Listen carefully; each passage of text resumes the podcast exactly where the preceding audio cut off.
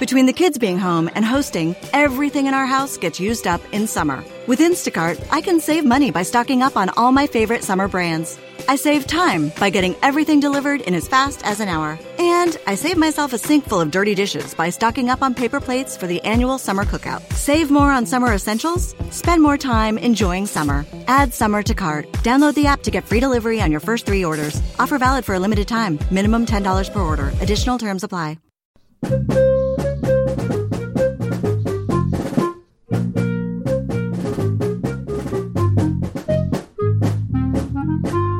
Back to the Final Four is not on the schedule. He is Rod. I am Cameron. Uh, and Michigan State loses another one at home to Illinois, seventy-nine to seventy-four. Uh, and Rod, the first half of this game looked pretty much like a continuation right from the Penn State game. Uh, the offense just looked like they were playing in a glue factory. Just couldn't get anything going. Uh, Grandison was just raining threes down on Michigan State. They go in uh, down 12 at halftime, and really it gets pushed out all the way to 16 with nine minutes left. Um, and then Tyson Walker kind of just takes over, um, brings them all the way back uh, with 40 seconds, seven uh, seconds left. They got a chance. Um, they get a turnover, and then Trent Frazier comes down and hits a three to just kind of ice it. Uh, another frustrating game, but there's some good things that did come out of this to some extent. The officiating was not one of them. No, it certainly wasn't. those guys just completely lost control of, yeah. of that game. And, you know, the, the best indication of that is when you've got both coaches in an absolute fury. Izzo actually said something about it in his post game, which is rare yeah, for any he, coach yeah. to say it. And he said he's just he's tired of it. He can't deal with the inconsistency and and the play he pointed to now. It's true that in, if I remember correctly, in the end, it didn't end up hurting Michigan State. There was that. There had been a play earlier where Malik Hall had um, inadvert. I think he might have banged, or he, he, actually was the block play. Coleman Hawkins blocked him at the rim, yeah, and he, he got hit. I think in the, I don't know what happened. Um, they thought it was the broadcast thought it was a midsection. I don't think it was, but it looked like a um, shoulder. whatever. That was kind of yeah, scary. Whatever it was, so he was down on the play. Illinois goes down and scores five on four, right? And they didn't stop the play as they're not supposed to. Mm-hmm.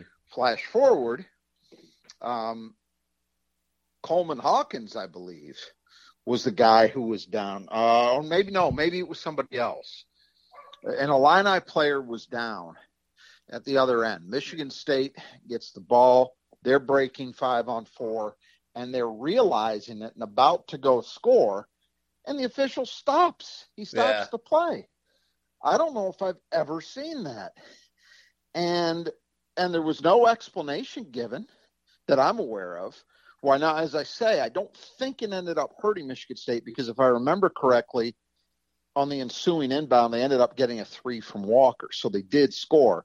But it, just the fact that it was done is really the issue. Mhm. And, and there were just a host of there, there was uh, That out of bad- bounds I mean, play that he was yeah, standing right in just- front of. Yeah.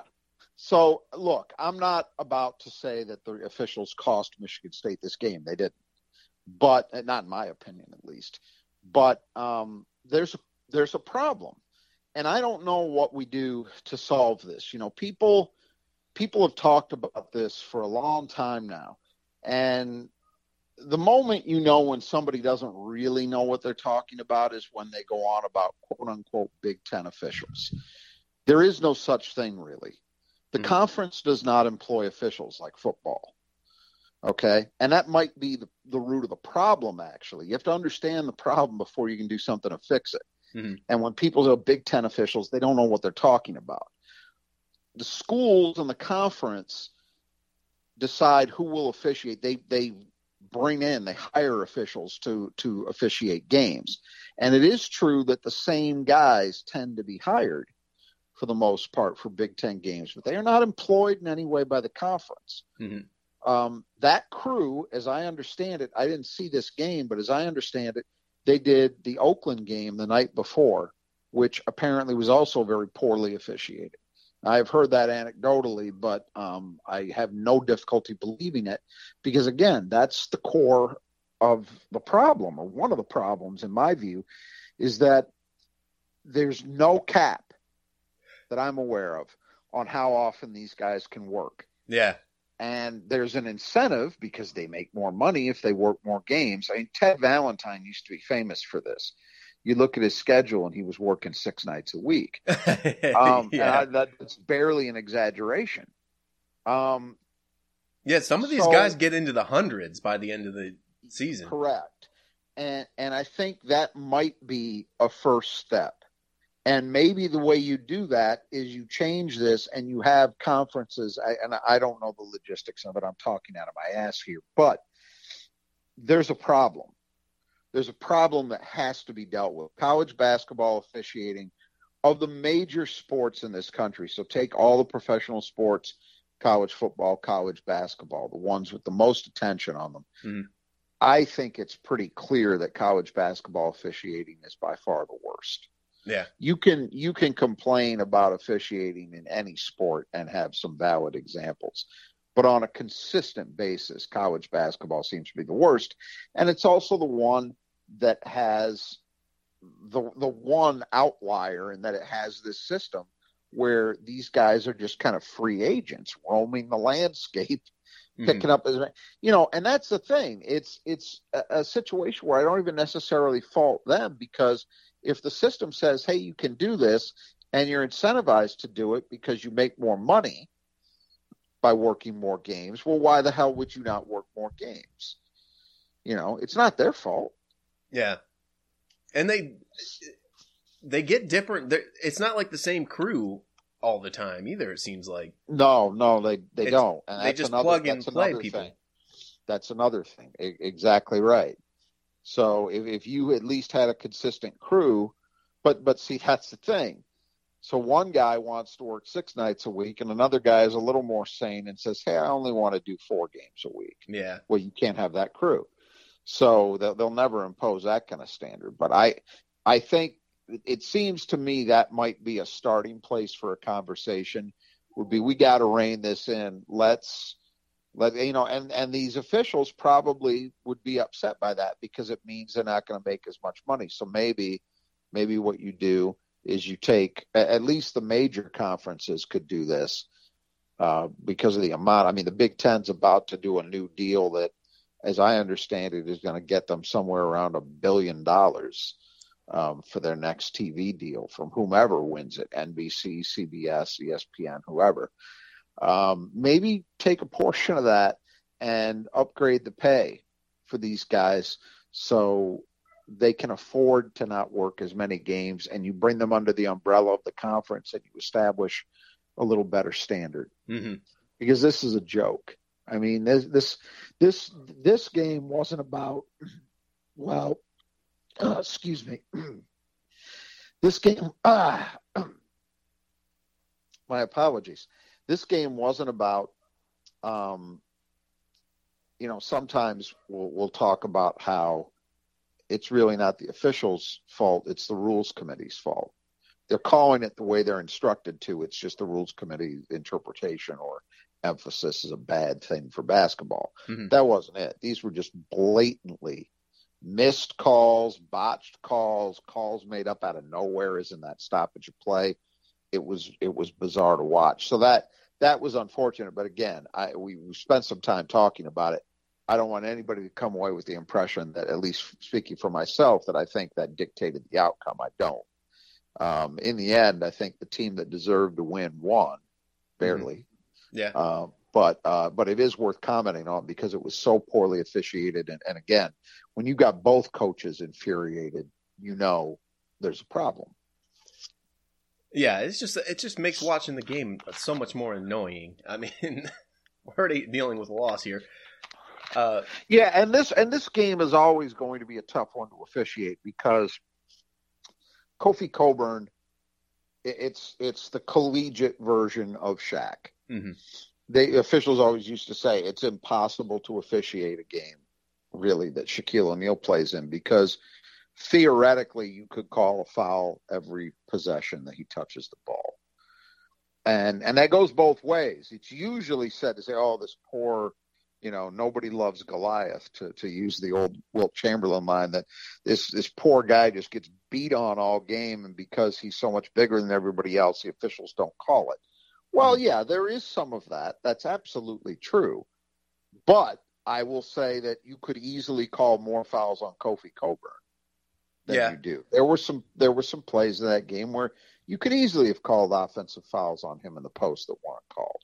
Mm-hmm. You know, the one that got Illinois fans up in arms, as I've observed looking around, was, and I have to admit, it's a call you absolutely never see anymore. They actually called three seconds on Kofi Cockburn. yeah. Which I can't remember that. That might be the first three seconds call this season. That that is a call that for, for those who are much under forty, um, they probably don't have a memory of that call being very frequent. That used to be called all the time. Mm-hmm. I mean, that was a free. When I think about basketball in the '80s, and especially, especially pre three point shot revolution, when the emphasis on uh, post play was much greater.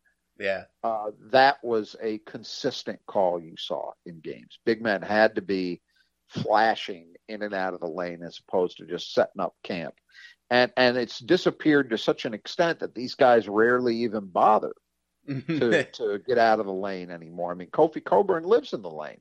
I'm sure it was the right call. It's just I can understand the amazement on Illinois' part because when's the last time you saw it? I'd be curious to know how many times he's been called for that this season. I'll I'll bet you, you wouldn't even have to use every digit of, of one hand. Mm-hmm. I would mm-hmm. assume. Um, and and he does look. He could probably be called for it ten times a game if you were really doing it. Mm-hmm. But uh, but anyway, coming in, you knew this was going to be a tough game to officiate just because he's in it and he makes it a tough game to officiate. Not not his fault. It's just because of his his size that it it makes it extremely difficult to, to call it. Mm-hmm. Uh, but they they really went above and beyond that to make that a disaster.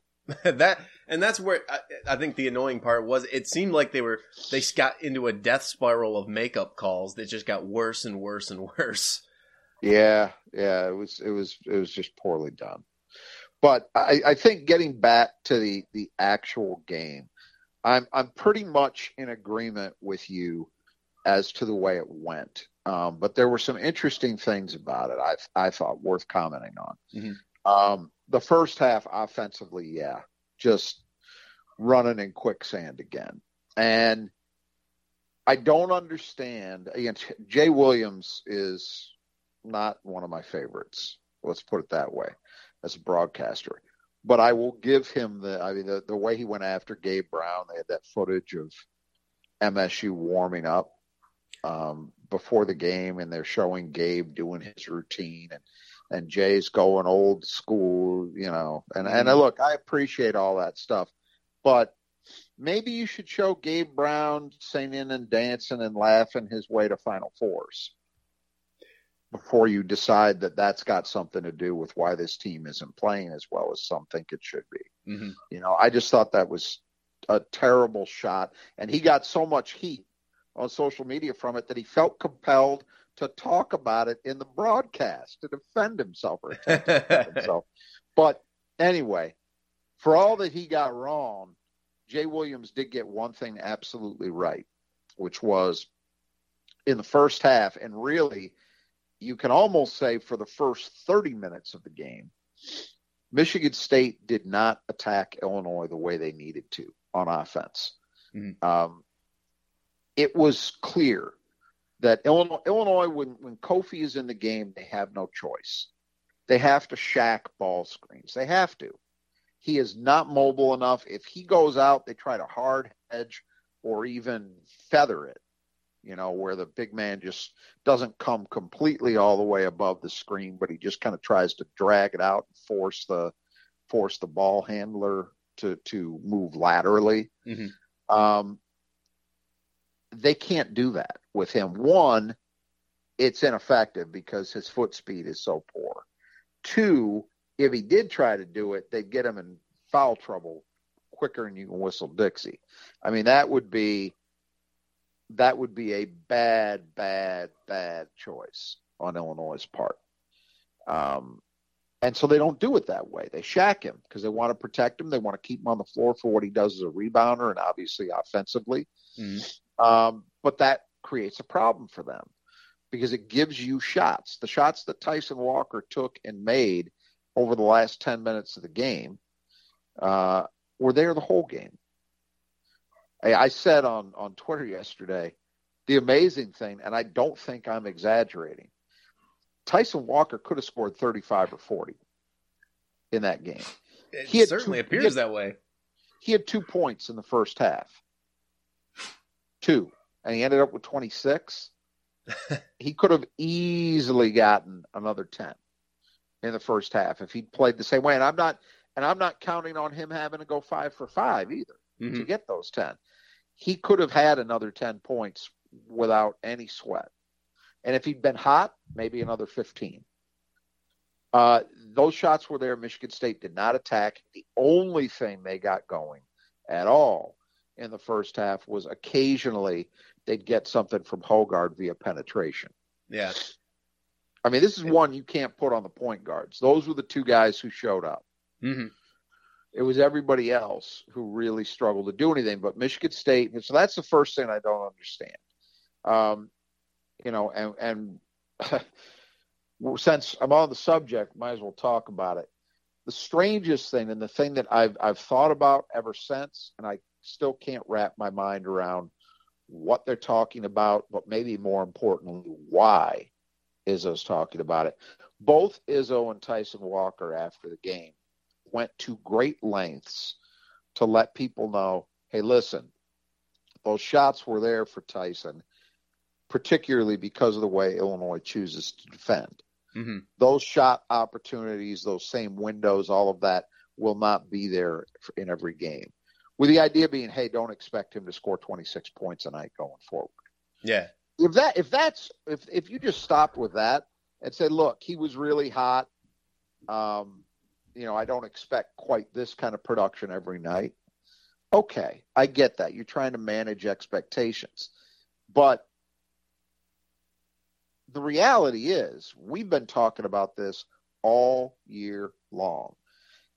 The exact same shot windows don't necessarily pop up against every opponent because every opponent doesn't play pick and roll the same way. Mm-hmm. But I can absolutely tell you, Tyson Walker in the average game probably passes on minimum four or five great looks every game. Yeah. Yeah. We know this. This is not new. So the fact that that particular angle doesn't appear against every team doesn't matter. Every team in the Big Ten has gone under screens against him. Everybody. When you do that, the way you shoot, you have to shoot an opponent out of that. And the shots are there mm-hmm. on those plays when they go under. They're there. He ought to take them. He doesn't. So I'm not sure what that was supposed to mean. And if by that Tom Izzo means, hey, look, this was just a function of the way they defended, and the next time out against Iowa, they're not going to play it the same way. So, you know, Tyson, don't expect Tyson to be taking a bunch of shots. If that's his conclusion, I don't know what he's talking about. And I, I almost never feel that way, but I did coming out of this one. I don't know what that was about. And Tyson Walker is saying the same things. He's parroting his coach. But you know, the thing I loved about that second half was it was the first time all year that Tyson Walker looked to me like he was playing freely. Mm-hmm. And I don't I don't mean that Michigan State puts him in a box. I think that it's mostly been about Tyson's mentality, his willingness. To, I, I put it this way to somebody uh, yesterday on Twitter. There have been games where Tyson Walker has played a good game, I, Indiana was a recent example where he hit a bunch of threes, but this was different. That that second half was I'm the baddest man on the court and nobody can stop me. Yeah, that's what that was. Mentality wise, you could see it. He was playing freely in his mind. It's not about old Michigan State. You know, the, the, bullshit people have occasionally tried to push about Izzo oh, for 25 years. He won't let guards get their boogie on. It's bullshit. It's always been bullshit. But you have to believe as a player that you have the freedom to take those shots, to make those plays. It's about a mentality. Some guys come in, you know, Kalin Lucas never had trouble with that from mm-hmm. day one, never had trouble with that. You know, Cassius Winston had to get there. It was a process. You know, I would say it took him, in part, it took him till his sophomore year. And really, you could argue it took him full, to get fully there until midway through his junior year. Yeah, when Langford went down. Yep. So it's a it's a process, you know, for some guys, and I don't fault Tyson for struggling a bit with the transition. You know, you're coming into the Big Ten, you're playing with much more talented guys than you're used to. The team is not asking you to carry the offense the way they did at Northeastern. Mm-hmm. But the reality is, this team does need Tyson Walker to be that guy. They don't necessarily need him to score 26 points a night, but they we've been saying it all year long. My opinion has not changed. This team can only reach its apex or anywhere close to that if Tyson Walker is a much better player than we've seen most of the season, a much more aggressive player. Mm-hmm. Well, we finally saw what that version of Tyson Walker can be. And if they got anything close to that, they got 75% of that going forward, Michigan State is a vastly better team. Mm-hmm. Not just because of what he will do, but because of what that Tyson Walker playing that aggressively will force defenses to do, which will create other opportunities for his teammates. All of a sudden, teams maybe can't load up on Gabe Brown the way they have been, or Max Christie. Um, maybe the guys at the post have a little more room to operate. You know, it's a subtle thing that can change it all. Mm-hmm. When you got to deal, especially with a guy with a ball in his hands, that's where it's it's so important. You know, and, and so I loved what I saw from him. It was the most excited I've been about this team maybe all year, and ironically, it comes in a loss. But because uh, yeah. he finally he finally played the way that they need him to play, and just as importantly, the way that he is capable of playing. Nothing he did in that game. You know, sometimes you'll see a guy play out of his mind. Uh, you know, I go back to me the classic example was, and this is an old reference. A lot of the listeners probably won't remember this game, but I know some will. Uh, Michigan State in the Sweet 16 in 1986, the controversial clock game lost to Kansas. Uh, they had a guy named Barry Fordham who played center. And Barry Fordham had been the starter all year. He was like six nine in an era where most centers were bigger than that. Mm. Uh, but he was not a scorer. He was there to defend. He was a good defensive player and he was a good rebounder, and he was just the best of a set of not great options. Mm-hmm. Okay, never a scorer. In that loss to Kansas, somehow Barry Fordham scored 16 points, and so coming back the next season, people thought, well, maybe that unlocked something in Barry Fordham. Maybe he could score more. Never happened again. It was a one game bolt from the blue. You know, he did things that he really doesn't do or didn't do mm-hmm. with regularity. That's not this. Everything Tyson Walker did in that game is completely in his wheelhouse. Yeah. Yeah. He wasn't hitting 30 footers. He, it wasn't even a, I, I didn't feel like it was a heat check situation because he never took a shot that I thought, ooh, that was a little forced. You know, sometimes you see a guy get on a roll and that fourth one he takes is a contested 25 footer. You're like, okay. yes. Never happened. Never happened. Everything he did was in, within the offense was under control and was a an objectively good to great shot. Mm-hmm. Every one of them. He can do. He can make every play he made in that game on a regular basis. It's all there for him. So we get back to, well, okay, why isn't he doing that? Well, it's about mentality. Mm-hmm. It's about having the freedom in his mind to uh, to attack. And that's what's got to happen. And the only reason I'm worried about it is what I heard in the post game, which seemed to downplay it. Not the right move, in my opinion. But you know, look, Tom Izzo knows more basketball than all of us listening to this thing combined.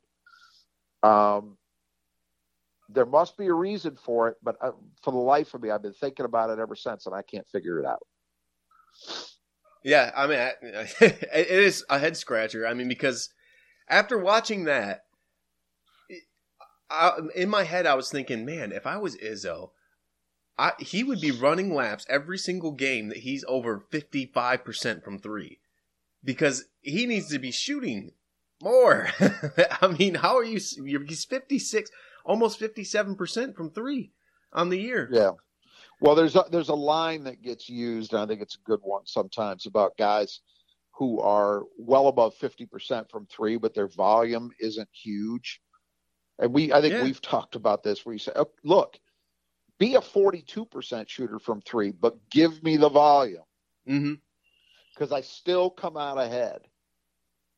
Yeah, I mean, if you're shooting a little worse efficiency wise, but you're taking a lot more, I still come out ahead because you taking a shot is better than other guys taking a shot. Mm-hmm. Yep.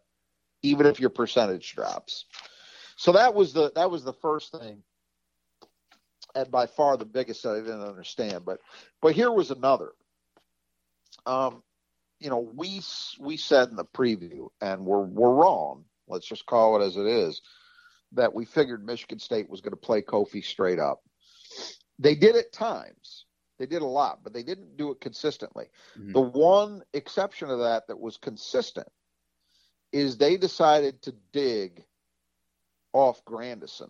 You mentioned Grandison was dropping in threes like they were going out of style um, in yes. the first half, especially. Well, almost all of those came off an MSU player digging down, coming off Grandison to double Kofi, and then they would swing the ball to Grandison and he'd hit he'd hit a three. I mean, they killed MSU with it. Mm-hmm. Now, I had mentioned in the preview Illinois shooters, all of them, all the Grandison, Plummer, Frazier, were all coming into this game on a little bit of a slump over the last three. They'd all seen their three point shooting decline a bit since the first time MSU saw them. And again, particularly in these three most recent games heading into this one. So I understand maybe taking a risk once. Yeah. Maybe twice.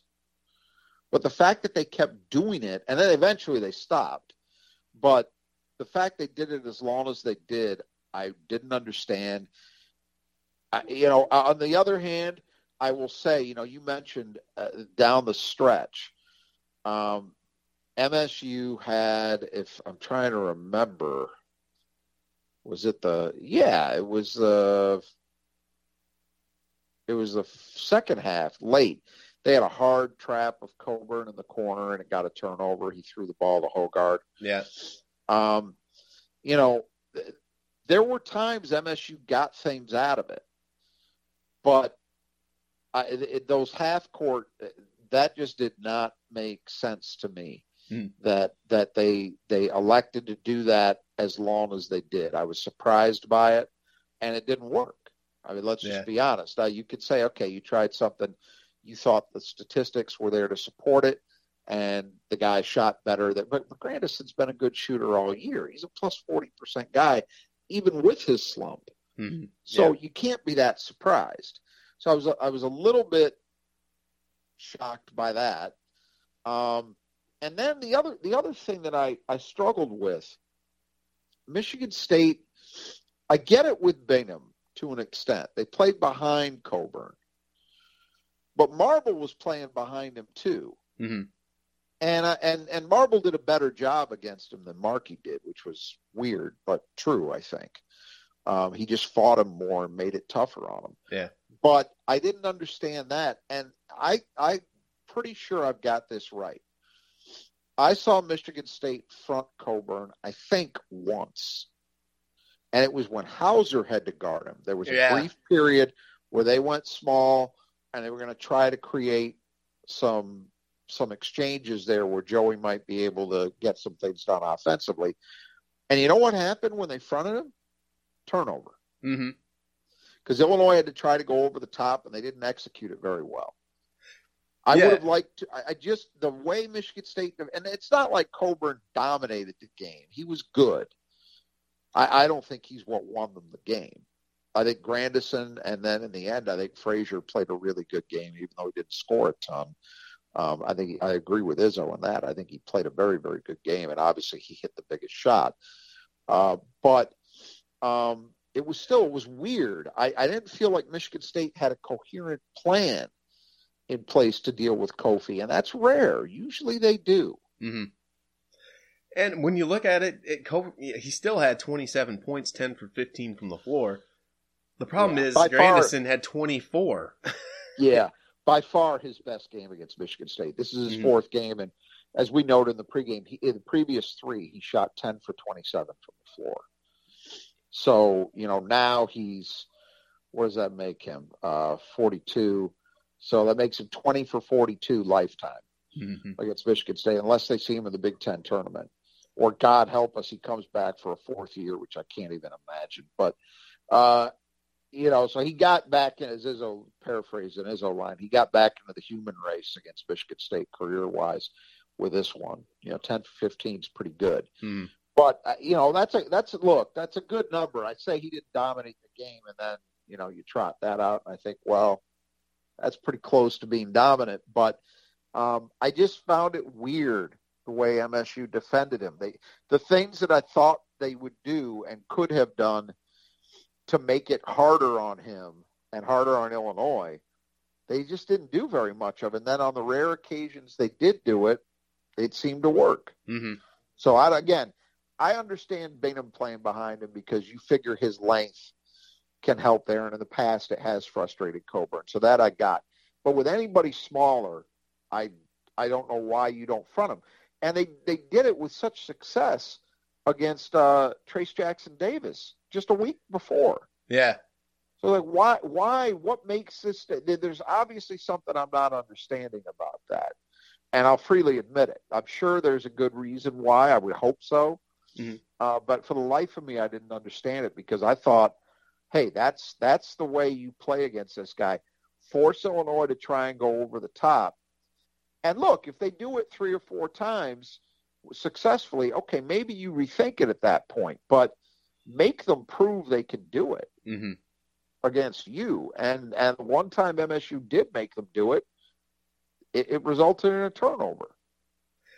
So uh, maybe, I, I, guess maybe the game plan was we're gonna, if they're really gonna double down on him and dig really hard, they're gonna have to start by playing behind him, and then once because like that Joey yeah. Hauser situation was kind of like, oh hell, we just we don't know what we got. Hauser's, Hauser's out there. Just do whatever you can, you know. But they, maybe, but but the problem with that is they were only digging off one guy.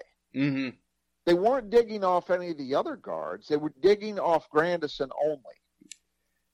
That you know, so yeah. I don't know that that holds up. It's just it's a strange. It was a strange game to me strategically at both ends. The, the first half, offensively, you don't attack Illinois the way that it's there, and it could be that the players just didn't execute it. I'm I'm not putting this necessarily on the coaches, but and then add in the whole game defensively, I didn't understand it. Mm-hmm. It was it ran contrary to so much of what Izzo has typically been about defensively. The fact that you're you're coming off guys like that at all against a team that shoots that well. He very, very rarely will do that. It, it almost seemed to me like he was saying, all right, we're counting on these guys having at least one more game where they can't hit the broadside of a barn. Mm-hmm. That's pretty, I, that, that's not Izzo-like because you've got to know, hey, these guys have proven to be good shooters. They're likely to rally from this. Yeah. You know, especially if you're giving them wide open looks. And it, when he did get it out, even if they were able to get onto somebody, it, it, the rotations were just so crazy that it was just a madhouse. And I mean, and I, and I will tell you this: I have I have not been overly complimentary of Illinois this year, especially given their record. Um, but one thing, one thing I can say is um, that uh, they move the ball extremely well. They look to me they look very similar in that way to a vintage Tom Izzo team. Mm-hmm. When they get the ball popping around the horn, so to speak, yeah, um, that's it, it's they are not to me they are not normally a team I would describe as aesthetically beautiful because Cockburn's game is anything but that, mm-hmm. and so much what they do. But when they do that, it is pretty to watch. They move the ball around the perimeter as well as anybody in the country, and so it's not shocking. That another reason why I don't understand why you would put yourself in situations where you're going to have to do that or you're going to mm-hmm. have to scramble because that team will find the open man. They will do it. I've watched them do it all year long. Yeah. Well, if we look at some of the players here, we'll go through the starters. Not uh, not much out of the starters, really. Hauser played pretty well. Uh, 22 minutes, 11 points, three rebounds, two assists. Hit a couple threes. Um, he did have four fouls, so maybe that limited him some. But yeah, he he was you know part of the defensive issue in regard to yeah he he he was the one flying out at him. yeah, uh, and but again, that to me, I'm gonna I'm gonna throw Joey a life raft on that one because I, I that was a strategic decision. Yeah, yeah. To to play it that way, you know, offensively, he he hit some shots which they needed. Um, so I didn't think he, I didn't think it was a bad game for him. And God, you know, with the fact that Malik gave them absolutely nothing, they mm-hmm. really they they needed him to be productive, and he was. He was reasonably productive. One of the yeah. few other guys besides the point guards who was. Mm. And sort of quietly, he's up to forty percent from three now. Yep. Uh, so he's been shooting very well. Um, AJ, thirty-three minutes, fifteen points, four rebounds, eight assists uh, a block, a steal, three turnovers, six for um, eleven from the floor. You know, a, a decent game from him. If they hadn't had him in the first half, they wouldn't have broken double digits. Mm-hmm. I mean, he was he was the only thing they had going. Uh, I thought he I thought he played reasonably well. I've, I've seen some people really harp on that last turnover he had when they were making the comeback he penetrated and made a poor decision trying to kick it to somebody through a lot of traffic. Um, but I, am look, I I got to look at the bigger picture and and say that uh, overall AJ Hoggard played himself a pretty solid game. Mm-hmm. Um, we saw MSU. You know, we spent a lot of time talking about Tyson already, but one feature of this game, and unquestionably it worked. That's why they were going to it they played the two guard lineup, two point guard lineup as much as it, they have at any time this year. Yeah, it, it was in there a lot, and it was it was a relatively effective. I mean, Hoggard on the wing because he can slash good. You know, he can get to the rim. I mean, it kind of makes sense. Well, one one reason you could do it in this game, maybe with a little more impunity than in others, is we talked about this in the preview a little bit. Illinois is pretty small around the perimeter. Mm-hmm. So that might have given Izzo a little more of a comfort level to say, all right, we can we can get away with playing these two guys together for longer stretches in this game because they don't have the size to really hurt us if we do so. But I, I think it's you know AJ's big enough. He he might not be able to guard every wing, but he can guard a lot of wings. Mm-hmm. You know, he's got enough size and length to him. I, o- overall, I don't have complaints about AJ's game. I thought yeah. he was, I thought he was pretty good. And and the thing you've got to say right now is we're we're three games into this, you know, change at the at the point guard spot. Um, and even though it's delivered only one win and two losses, I, I would say it was the right move because you've had Hoggard playing pretty well. Um, and yeah, I guess he wasn't great against Penn State, but in two of the three games he's played well. And it's definitely, for whatever reason, Tyson. I saw Tyson Walker over these three games is averaging better than 16 points a game. And granted, yesterday helped push that number northward, but um, he played well. He had 15 against Indiana. Mm-hmm. So two of the, and, and he was he had eight against Penn State. The only problem was it was low volume. Yeah. I mean, he he shot four for five. He's been he's something like over these three games he's like 70 some percent from the floor overall, 60 percent from three. I mean, he's the biggest thing to me is that two point percentage. Mm-hmm. Like that had been a problem all year long, and and now it's not. So it's this rotation with those two guys is working. So that's one thing I would keep. Mhm. I would keep in place. I think they found something there. And uh, the wings are really uh, worrying me a little bit. I mean, Christie in this one, 36 minutes, six points, five rebounds. Gabe, five points, one rebound, one assist. Uh, They were getting Yeah. overplayed a lot, especially in the first half. But Well, and again, an aggressive Tyson Walker is going to solve some of that. I'm telling you, there, I don't see another option Mhm. because teams teams have decided, rightly so, up until this game. Well, Tyson Walker just isn't aggressive, so he's not going to hurt us. So we can afford to tilt our coverage to these guys who are shooters for them, who will take shots. You know, and the only way you could back people off that when they make that kind of decision is by taking advantage of what they're giving you. And they are giving Tyson Walker a lot. Mhm. So to me, it's, and I'm not letting Max and Gabe off the hook completely, but if you want those guys to get going, one way that could definitely help make that happen is to have Tyson Walker being more aggressive. Mhm. It will force defenses to defend differently. Or Tyson Walker will go for 30 a night. right. uh, Bingham in this one, 13 minutes, three points, two rebounds, one for three, a block, a steal. Yeah, not not great from Markey. Uh, you know, he hit the one three.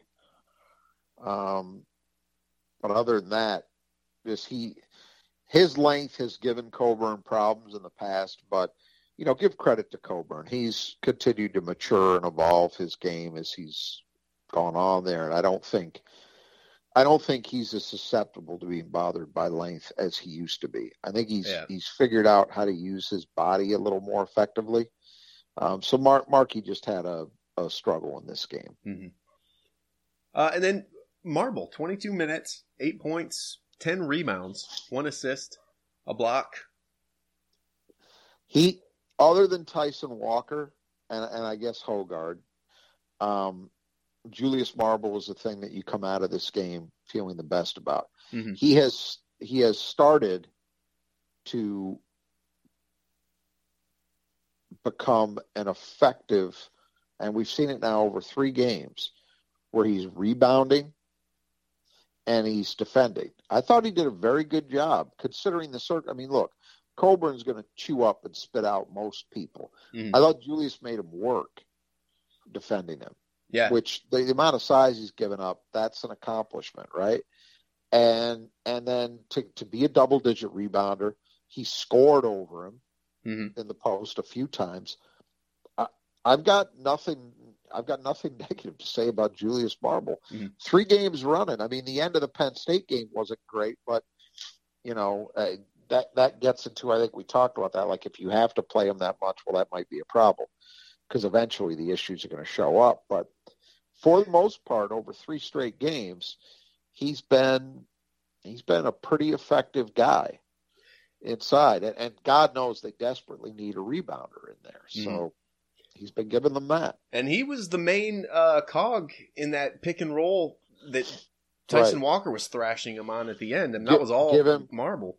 Give him credit for the picks he set. Mhm. Yes, and that is this is uh, among several weaknesses with this team. One that's very clear is they are not a great screening team. You know, they've had trouble with timing. That's why you get those Yeah. illegal screen calls. That's usually 90% of the time that's a timing issue.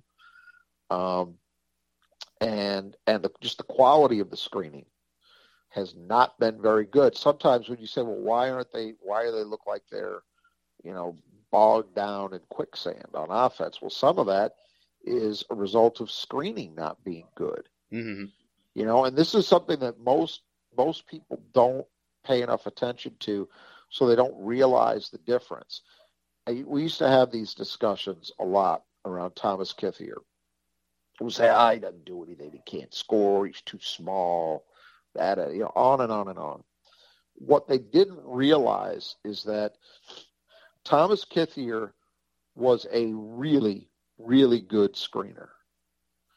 And sometimes the offense, a lot of times, the offense functioned better when he was on the floor because of that. Mm-hmm. Xavier Tillman, for all the things that people could see that he was good at, he was an elite screener. You need guys to be really, really good in that area of the game. Maybe more now than ever because it has become such a pick and roll dominant game. You need guys who can who can effectively set a screen that will get guys loose. Mm-hmm. Be it a ball handler, be it a shooter coming off uh, you know, for a catch and shoot. Um, you need screening, and this Michigan State team has you know a lot of it's on the aggressiveness of the point guards and all that stuff, but some of it's also on the fact that they don't screen particularly well mm-hmm. by MSU standards. So it was nice to see that working, and you got to give Marble some credit. Yeah.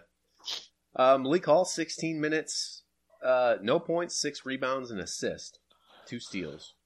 Yeah, he was banged up a couple times, so uh, you know, Izzo mentioned it. So maybe give him a little bit of a pass, but boy, um, all of a sudden, you know, he's had a couple games now where after it felt like he was starting to break through, and that's been the story of this team, right?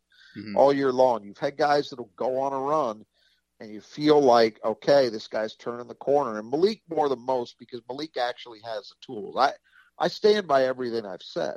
There's a first team All Big Ten player in Malik Hall, uh-huh. but he has to be that guy consistently. You know, um, he has not been lately, and I'm not sure why that is, but it is. Yeah. Uh, and then we talked about Tyson quite a bit, but 26 points in 26 minutes, 10 for 12 from the floor, three for three from three, uh, hit a couple free throws, three free throws, a block, had a that sweet the block two-handed was block. Else, by the way, yeah, that was a play that showed. Again, I go back to it. Tyson Walker has the athletic tools and the skill set to do everything. Everything. He doesn't have size, but he's enough of an athlete that he can make a play like that. Mm-hmm. Um, he's enough of an athlete that it should offset some of his size deficiencies. Like at the rim, I, I've been a little surprised how much he's struggled at the rim. And I, I, have to believe some of that is just an adjustment to playing against more size consistently mm-hmm. in the Big Ten. But whatever it is, I've been a little bit surprised about that. But again, last three games during this run, he's up over 70% from the floor. So that's a good sign that maybe he's starting to figure it out. Um, but, you know, with his quickness and his handle, Tyson Walker can get an open shot whenever he wants. Uh, if anybody thinks that that sounds hyperbolic, I I'd suggest that you watch him more closely. Watch the way people deal with him when he has the ball in his hands and on those rare occasions where he's been focused on getting himself a shot. Defenses can't not playing one on one. You could I'm not saying he's Michael Jordan. You could mm. you could put a defensive scheme out there that could bottle Tyson Walker up. But not if you're playing him straight up, you can't. Mm-hmm. He can get a shot whenever he wants. He's the only guy on Michigan State's right. Well, Jaden Akins can probably do something similar, mm-hmm. but he's not as he's not as experienced as Tyson. Um, defenses cannot stop Tyson Walker from getting an open shot. They could they could maybe make him uh, make it an 18 footer as opposed to a layup.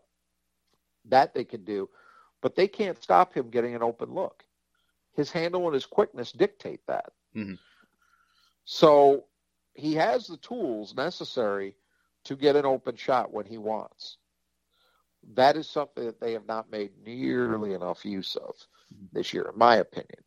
I mean, I say again, the aftermath of that presser yesterday. Uh, okay, uh, so are we saying that we don't think Tyson Walker can go out and score 15, 16, 17 at least a night. Because if that if that's if that's what we're saying, I vehemently disagree. I think he can get that anytime he chooses to. Mm-hmm. He just has to play with that kind of freedom in his head to go out and get it. Yeah. Because because it's it's not like you know he has to do for him to do that means he's looking to get a lot of it done himself. He's not going to be scoring that, being the recipient of other guys making plays for him. It's going to be Tyson Walker going out and in the pick and roll game making a play. Mm-hmm. But you know, this, this is where Cassius Winston just excelled. Cassius Winston had a over those last two seasons had a remarkable capacity for sensing when it was his time. Yeah. Right? I mean, we all saw that. And and MSU has had guards who've been really, really good in that way, you know, over decades. But but Cassius being the most recent example of it, where he could just sense, all right, it's time for me to go get mine because the team needs me to. Mm-hmm. And he would go do it. And and the thing is, man, in terms of at least some of the physical tools, Tyson Walker has more of them than, than Cassius. He is quicker, clearly. There's there's no debate about that. Mm-hmm. I would say his handle is at least in the same ballpark. Yeah. You know? So he has that ability. I'm not saying he is cash, but he has that ability. He can be a guy who is a weapon offensively if he trusts in himself to be that. Mm-hmm. That's all it is. To me, it's mentality. Yeah, And, that's uh, that's well- that's the component right there. Sensing Right. when. Yep. Uh, so the other guys got in there. Brooks, Akins, Sissoko all had a handful of minutes, but not much. Nothing in the Surprised. I was a little. I was a little surprised. I, in one way, I was a little surprised to see Jaden Akins' minutes uh, be limited, but um, I think he was a victim more than anything else of uh, the two point guard lineup getting so much run. Mhm. You know, I think that had a lot to do with why Jaden's minutes were limited.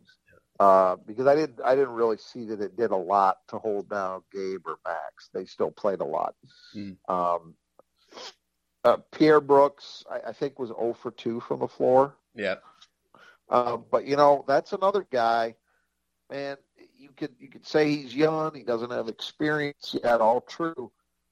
What he also doesn't have is any fear, yeah. and and I like that. I've always liked that about him. I think he's a very confident kid, and you know his time's going to come. It, it's not this year, but uh, his time's going to come. Mhm. And Marty Marty struggled in the f- couple minutes he was out there. It wasn't very good. hmm Uh, so the keys, Rod Cockburn was the number one key. Well, hey, you can't argue with his production, right? hmm Um, he was very, very good for them.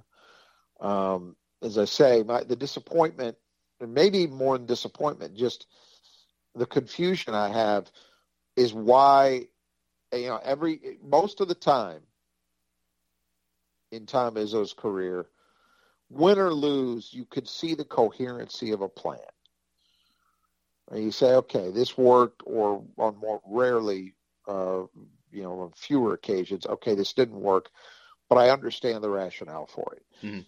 I, I didn't, short of maybe the idea of just saying we want to throw different looks at him, we don't want him to get comfortable. That's the only coherency I could see in it, Mhm. because they just they they didn't they didn't play him in a consistent way, and I, for the most part, I don't think that was a positive.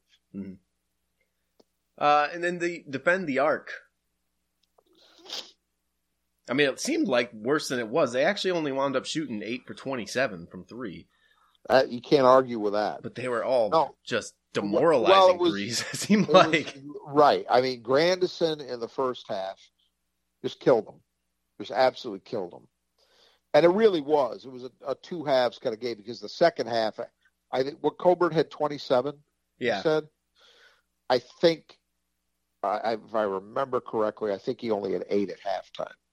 So second half, it was much more about Kofi. Uh, but yeah, Grandison hit six threes, I believe. Yeah. And then Frazier had look, tip your hat to Trent Frazier. That was a shot that is not a great shot. He took it from about I think it was about 20 at least 23, 24 feet, maybe even 25. I mean, he's way back behind the line. That shot to kind of ice it. Mm-hmm. Um, but he can make shots like that. And, you know, sometimes a guy just goes out and makes a play and you got to tip your hat. Uh, that was the biggest shot of the game because it won it. It it turned a, a game. Michigan State would have a, a chance to tie or win into a two possession game, and that's it. Just not enough time left to make that happen. Um, so I think you're right. I think you look at the course of the game and you have to conclude, hey, Michigan State did a pretty good job containing them. And so maybe maybe in that sense, despite everything I said, I should maybe at least halfway backtrack on what I said earlier about the way that they played this because you know the Grandison thing was tough to watch, but the rest of those guys they contained. Mm-hmm. I mean, eight for twenty-seven. That's not good. You know, that's that's sub thirty percent shooting. So Michigan State did, in fact, limit Illinois from three. I think the the problem is maybe maybe this would be the best way to to counter it or think about it is that they got a lot of attempts. And so eight made threes is a decent number. It's not great, but it's Mm. decent. Um, maybe ideally what you would have hoped for is to find a way to hold those attempts down further. Mm. Um, but uh, but yeah, hard, it's it's hard to look at those numbers and feel like they did a poor job, and yet you think back to that game, and the uh, it seems like every one of the threes Illinois made loomed large. Yeah, yeah. Uh, and then defensive rebounding. Like uh, they had 14 offensive rebounds to Michigan State's 12. And they both had 24 defensive rebounds. Yeah, uh, look, Illinois got a lot done with second chances. This was this was not a surprise. I mean, we knew it was going to be a different story in the first game just because Cockburn was on the floor, Mhm. and it was. And Cockburn was a huge part of that. He got a bunch of them, and Illinois was very effective in turning offensive rebounds into points. There, there was one in the second half that was extremely frustrating. Um, and I can't remember who hit the three. Maybe it was Plummer. They had a play where the Illinois is in a late shot clock situation, if I remember correctly, in the corner Mhm. on the lower lower side as you're watching it on TV. And they put up a three that's an air ball. Actually, it wasn't Plummer because I think Plummer shot the air ball. Um, and it's right there to be grabbed, but Illinois grabs the offensive rebound off an air ball. Ball gets to Hawkins, who kind of volleyball taps it out. Just a quick one touch pass, and they hit a three off it. Mhm. And that was emblematic to me of the problems that Michigan State was having um, in this game and how they've had the problems they've had for much of the season. Hmm. Uh, they just get killed by second chances. They give up too many of them, and then teams punish them for it on way too consistent a basis. And you know, at this stage, I don't know. I don't know what you do to fix it because it's. I I do not believe it is a physical thing. I, people want to say, "Oh, they don't have they don't have big enough guys. They don't have strong enough guys." I, I don't buy that. I've seen Michigan State teams who have a similar size profile rebound defensively better than this. Mhm. This is about a mentality, and maybe what it means is, I you know, I don't. I, maybe you're going to have to go get somebody. Maybe you're going to have to go in the portal and get somebody. Now, one thing I would say is Julius Marble rebounding the best he ever has in his career of late. If that is something that is sustainable, well, that's a that's a positive. Mhm. I do think that uh, the big kid they're bringing in, Jack Kohler has a reputation as a pretty good rebounder, but I got I got to see it. I got to see all of that at this level. The only thing I'm certain of with Jaxon Kohler coming in next year is that Michigan State will once again have a post option. Uh, that's the only thing I know about. Mhm. Um, so maybe he helps. We'll, we'll have to see. Maybe a lot. I don't know. But they they got to change this. They have to because you can't you can't survive. Mhm. And again, Jay Williams talks a lot of nonsense, but one thing he one other thing he said that resonated with me is he said it was that play I was just talking about. He said this is that that's the kind of thing that is just deflating. And he's absolutely right. We've talked about that. Yeah. You give up second chance opportunities, it kills you. A team scores two or three points, it feels like six. Mhm. And because it, because in a sense it is because you swing from they don't score and you have a chance to score to they scored. Mhm. That's a big swing. And when you get it, when you worked hard enough defensively to generate a missed shot, that's that's a hard thing to do. So you got to clean up the glass. You got to get the ball. After that, when you don't and they punish you for it, it's just yeah, it just takes the wind out of your sails. Mhm. It's it's the by far the biggest thing that fans and broadcasters have misunderstood about this Michigan State team. The obsession with turnovers misses the real story here. It's obscured it all year long. Mhm. Uh, well, at least since January. Um, at least since the start of the new year, because that's when the rebounding really went in the shitter. It's it's defensive rebounding. That is that is the thing. Because if you look historically at Michigan State, um, their turnover numbers this year are not really outside the range of what other very very successful Michigan State teams have had. Mhm. So that's not the difference. The difference is this team doesn't rebound. Yeah, the that the fourth key's turnovers only eleven for Michigan State compared to eight for them. One bad. It certainly didn't And do anything to lose them the game. It's been like that for weeks now, where these turnovers are are not. in the Well, 20s, ironically, you know? they the worst game they've had lately was against Indiana. I think they had 15, Mhm. and they won comfortably. So again, what does that tell you? If if you think if you look at this team and you think that turnover, the turnover number, is a barometer of whether MSU plays well or not, I would suggest to you you're not looking very hard. Mhm. it's it's important if it's really really egregious if you've got a big gap like it's going to be big in the next one because iowa does a great job of taking care of the ball and they tend to generate a bunch of turnovers so it, it, it's going to matter there but for the most part it's not a barometer Uh, and then the fifth key was compete level. I i got to tell you i didn't love the first half Mhm. I, I don't think it was quite as bad as what we saw against penn state or what we saw against rutgers and wisconsin but it wasn't nearly where it needed to be. You knew because Illinois had lost two or three, and they're trying to win a Big Ten title.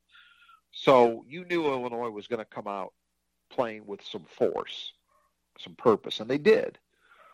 And especially when you're, you know, you got a monster you're dealing with in Cockburn, you've got to find a way to match that level. You know, I, I wanted to see Michigan State come out like with their hair was on fire, hmm. kind of like they did against Indiana right? Where every loose ball is theirs. They're flying around the court.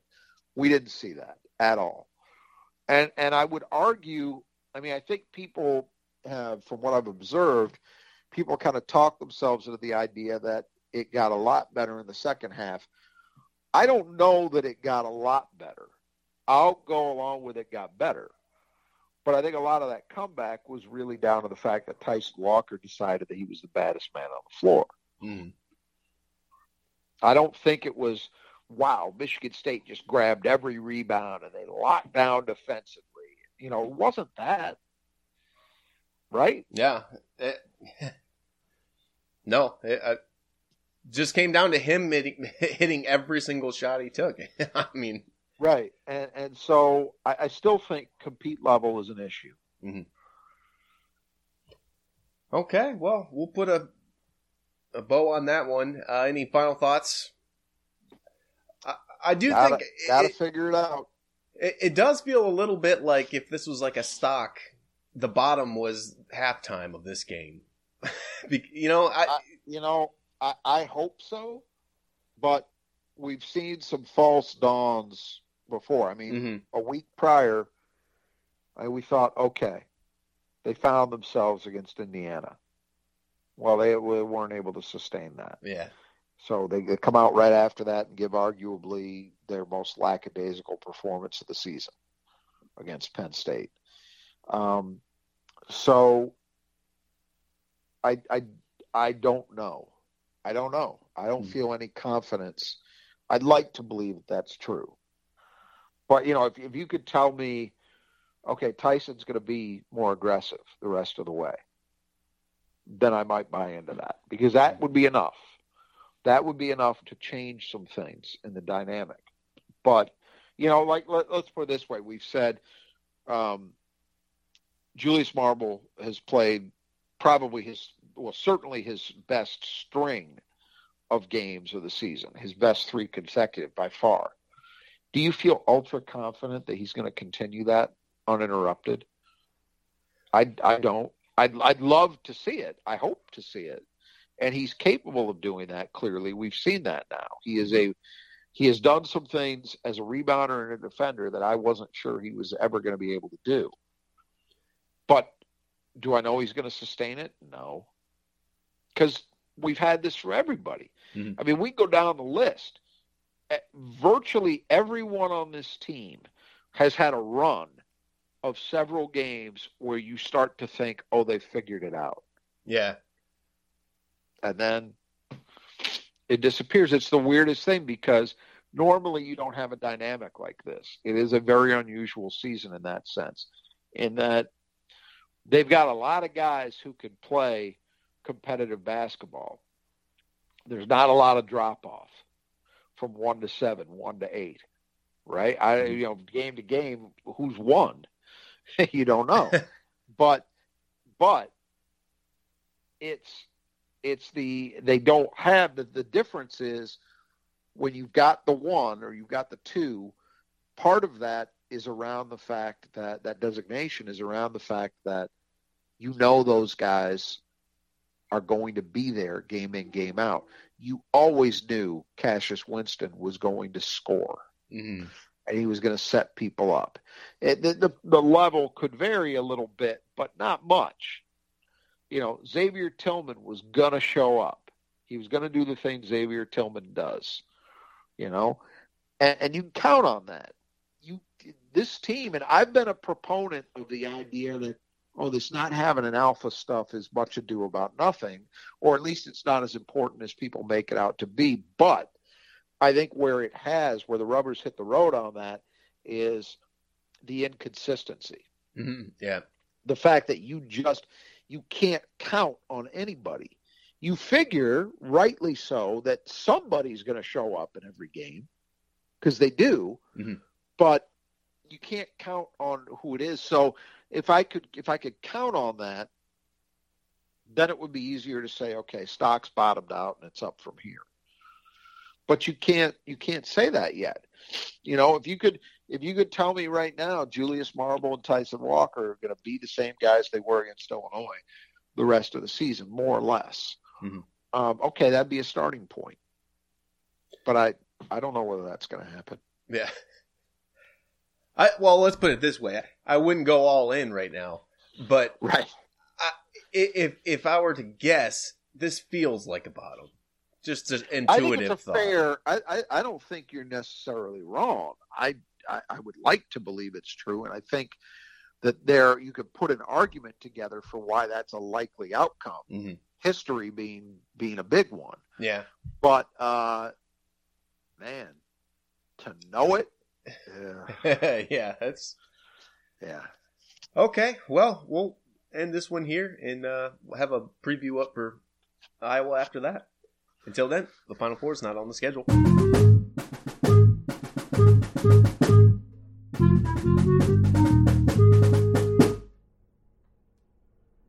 At Grainger, we're for the ones who pay attention to every little detail, the ones who fuss, tinker, and sweat the small stuff. Because you know the tiniest thing can make the biggest difference when it comes to keeping business moving. We get it. We're the same way, offering access to product experts to help you quickly and easily find what you need. So, whatever your industry, you know you're always getting professional grade products. Call, clickgrainger.com, or just stop by. Grainger, for the ones who get it done.